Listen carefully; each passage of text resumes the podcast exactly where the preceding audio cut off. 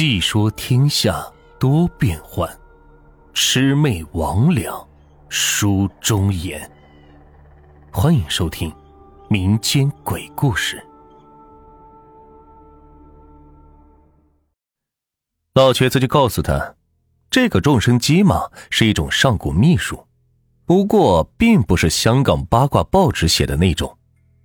真正的众生机有点类似于诸葛亮七星续命、假木成仙的秘术，属于向天道命的大法力，俗称为骗阎王。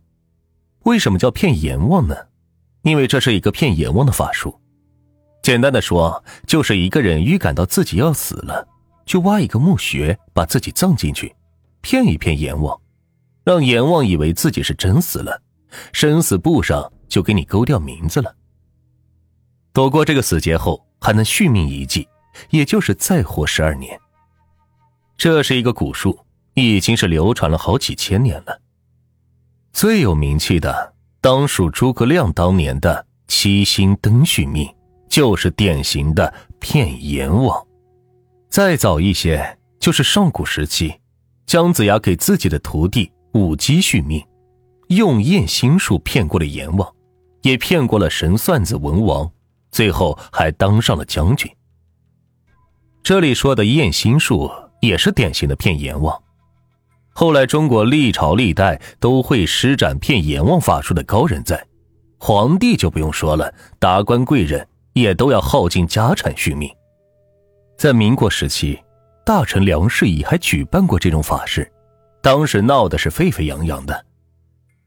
老瘸子告诉梅老板，这个事情是宜早不宜迟，而且是要非常隐秘，今晚就得要进行。他还强调，续命这种事情是向上天道命，稍有差错，动辄是飞灰烟灭，所以必须要找他这个世界上最信任的人。这梅老板身家几十亿，钱迷人心，自己的老婆孩子都不可靠。得让自己的老母亲亲自来主持。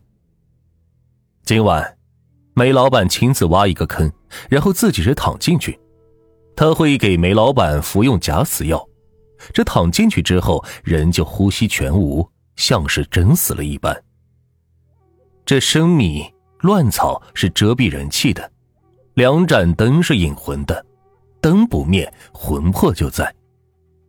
只要是过了今日，梅老板在阎王殿里就是一个死人了，还能再活一季。所以这次做法的关键是两盏灯断不可灭，万万不可让人打扰。当年诸葛亮做的七星灯续命，其实就是众生计，后来是被人生生打断了，大罗神仙来了都是救不了了。梅老板还是紧张，问老瘸子要不要提前沐浴更衣。焚香叩拜，以及多拿些钱捐给寺院，或者放生十万条鱼什么的。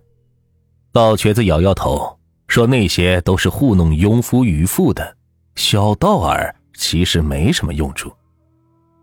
梅老板又问：“那那灯会不会灭掉啊？”老瘸子笑了：“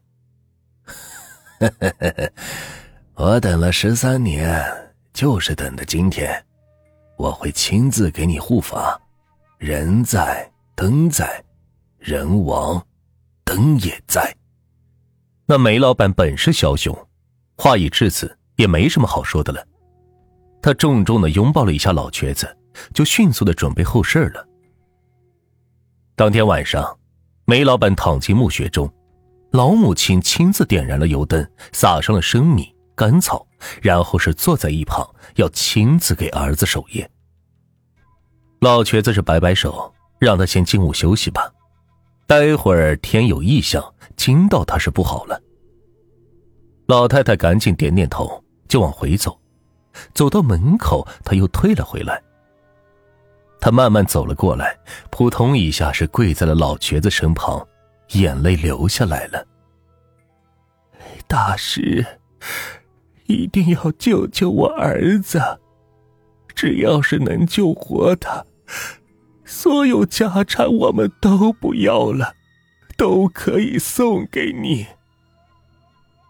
老瘸子是摆摆手，说了声：“老人家，我受了你这一跪，自当是竭尽全力，哪怕自己死了，也会保你儿子平安。待会儿你要是看到了什么，千万不要管。”他又说了一句：“你儿子大富大贵的命，富贵已尽，日后便不要做这煤炭生意了。”老太太是记住了他的话，千恩万谢的退了出来。老瘸子是眯着眼在旁边打坐，这种续命是夺天地生机，为天地所不容，有恩报恩，有怨报怨。续命人从前残害的生灵都会过来阻扰。民国的时候，东北有个巨枭也请高人续命，他一口气是请了一百多个风水师坐镇，想要阻挡怨灵。没想到自己两个儿子抢家产，在争斗时一脚把引魂灯给踩灭了，最后是功亏一篑，一百多个风水师当场是死了大半。连众生机的高人都死了。这午夜到了，烛火是轻轻点了几下，老瘸子微微睁开眼，冷哼了一声，灯光重新是恢复了平静。很快，到了子夜，周围是突然传来了猫叫声，一声跟着一声，很快就出现了数百声叫声，凄厉悠扬，仿佛是百鬼哭嚎，如诉如泣。这别墅里养的黑背狼犬全都是炸锅了一般的疯狂嚎叫着。老太太在外面是一直念佛，听到这百猫夜哭，也觉得是心惊肉跳，就赶紧进来看一看。她进来之后，就发现两只猫，一只漆黑的，一只雪白的，是站立在那儿，浑身的毛都炸了起来，对着老瘸子是低声吼着。老太太吓得大气都不敢喘，就在那边是看着。很快，两只猫就开始对老瘸子发起了攻击。这两只猫是动作敏捷，出手狠毒，完全不像猫，倒像是两只小豹子，一爪子抓在檀木茶几上，就抓出了一道深深的抓痕。好在这老瘸子功力深厚，他用一根竹杖轻轻的点了几下。就把那两只猫给挡住了，显得是游刃有余。就这么争斗了一会儿，突然一只猫是嚎叫一声，朝着老瘸子就扑了过来，任由竹杖横扫过来，他也不后退。而另外一只猫就趁机是扑到了灯盏上，可是那灯盏上仿佛是隔了一块玻璃，猫狠狠的撞在了上面，又被弹了回去。老瘸子又摇摇头，一脚是踢开白猫。另外一仗将黑猫打翻，他终于是开口了：“冤冤相报何时了？不如我今晚给你们超度了，找个好人家去吧。”两只猫是恶狠狠的看着他，狠狠的用爪子是抓着地板，青石板都被他抓的是碎石乱溅。后来这白猫是突然发狠。他猛然窜到了刀子上，掏开自己的胸腹，一团血肉就喷在了灯盏上。那原本坚不可破的灯盏，竟然是应声裂开，眼看着一滩血肉是覆盖住灯盏，就要将引魂灯给熄灭。说时迟，那时快，老太太是惊呼一声，就看见老瘸子仿佛闪电一般，有两根手指夹住了灯芯。那灯芯在他手上燃烧，瞬间是传来了一股。焦糊味儿。老瘸子朗声说：“他欠你们的两条命，我用两根手指还了。日后你们要侍奉我十年还债。”那两只猫一脸震惊的看着老瘸子，摇了摇头，发狠叫了几声，是终于退了出去。老太太是赶紧跑进来要给他包扎。老瘸子却是摇了摇头，说：“这火不能灭，灭了他儿子就死了。”老太太也是泪如雨下，拼命的道谢。老瘸子却笑了，说：“老姐姐，你心疼儿子，我也心疼我儿子，一报还一报，二指还二命，这已经赚了。老太太就问：“那两只猫又是什么冤孽呢？”老瘸子就叹了一口气，说：“那两只猫其实是你孙子，你儿子当年忙着做事业，第一胎给打掉了，那是一对双胞胎，已经是六个多月，开启灵智了。他们怨恨父亲狠心，这一次来是来报复的。”老太太就拼命边念着念珠。便念起了阿弥陀佛。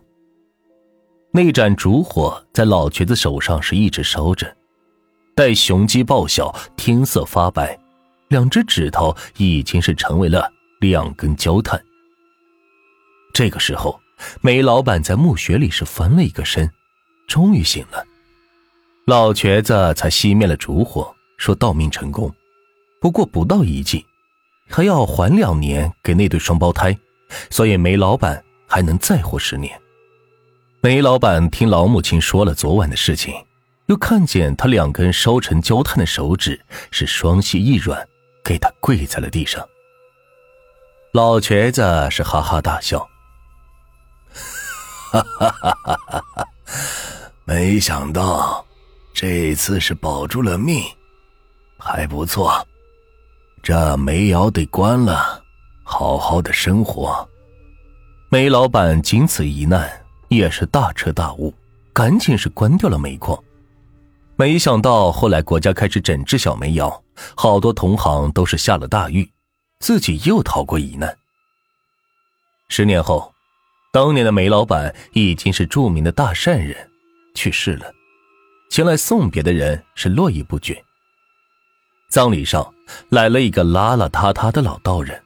只有八个指头，在葬礼上是哈哈大笑，蹲在板凳上是光手抓着酒肉大吃大喝。老太太也是亲自招待他，对他是毕恭毕敬，言听计从。老道人还带了两个眉清目秀的童子，一个穿着黑衣服，一个穿着白衣服，对死去的大善人是一脸的厌恶，最后还是勉强的进了香。又给老太太是磕了三个头，转身走了。老道士又喝了几杯酒，哈哈大笑了三声，扬长而去。从此，再也没有人见过他。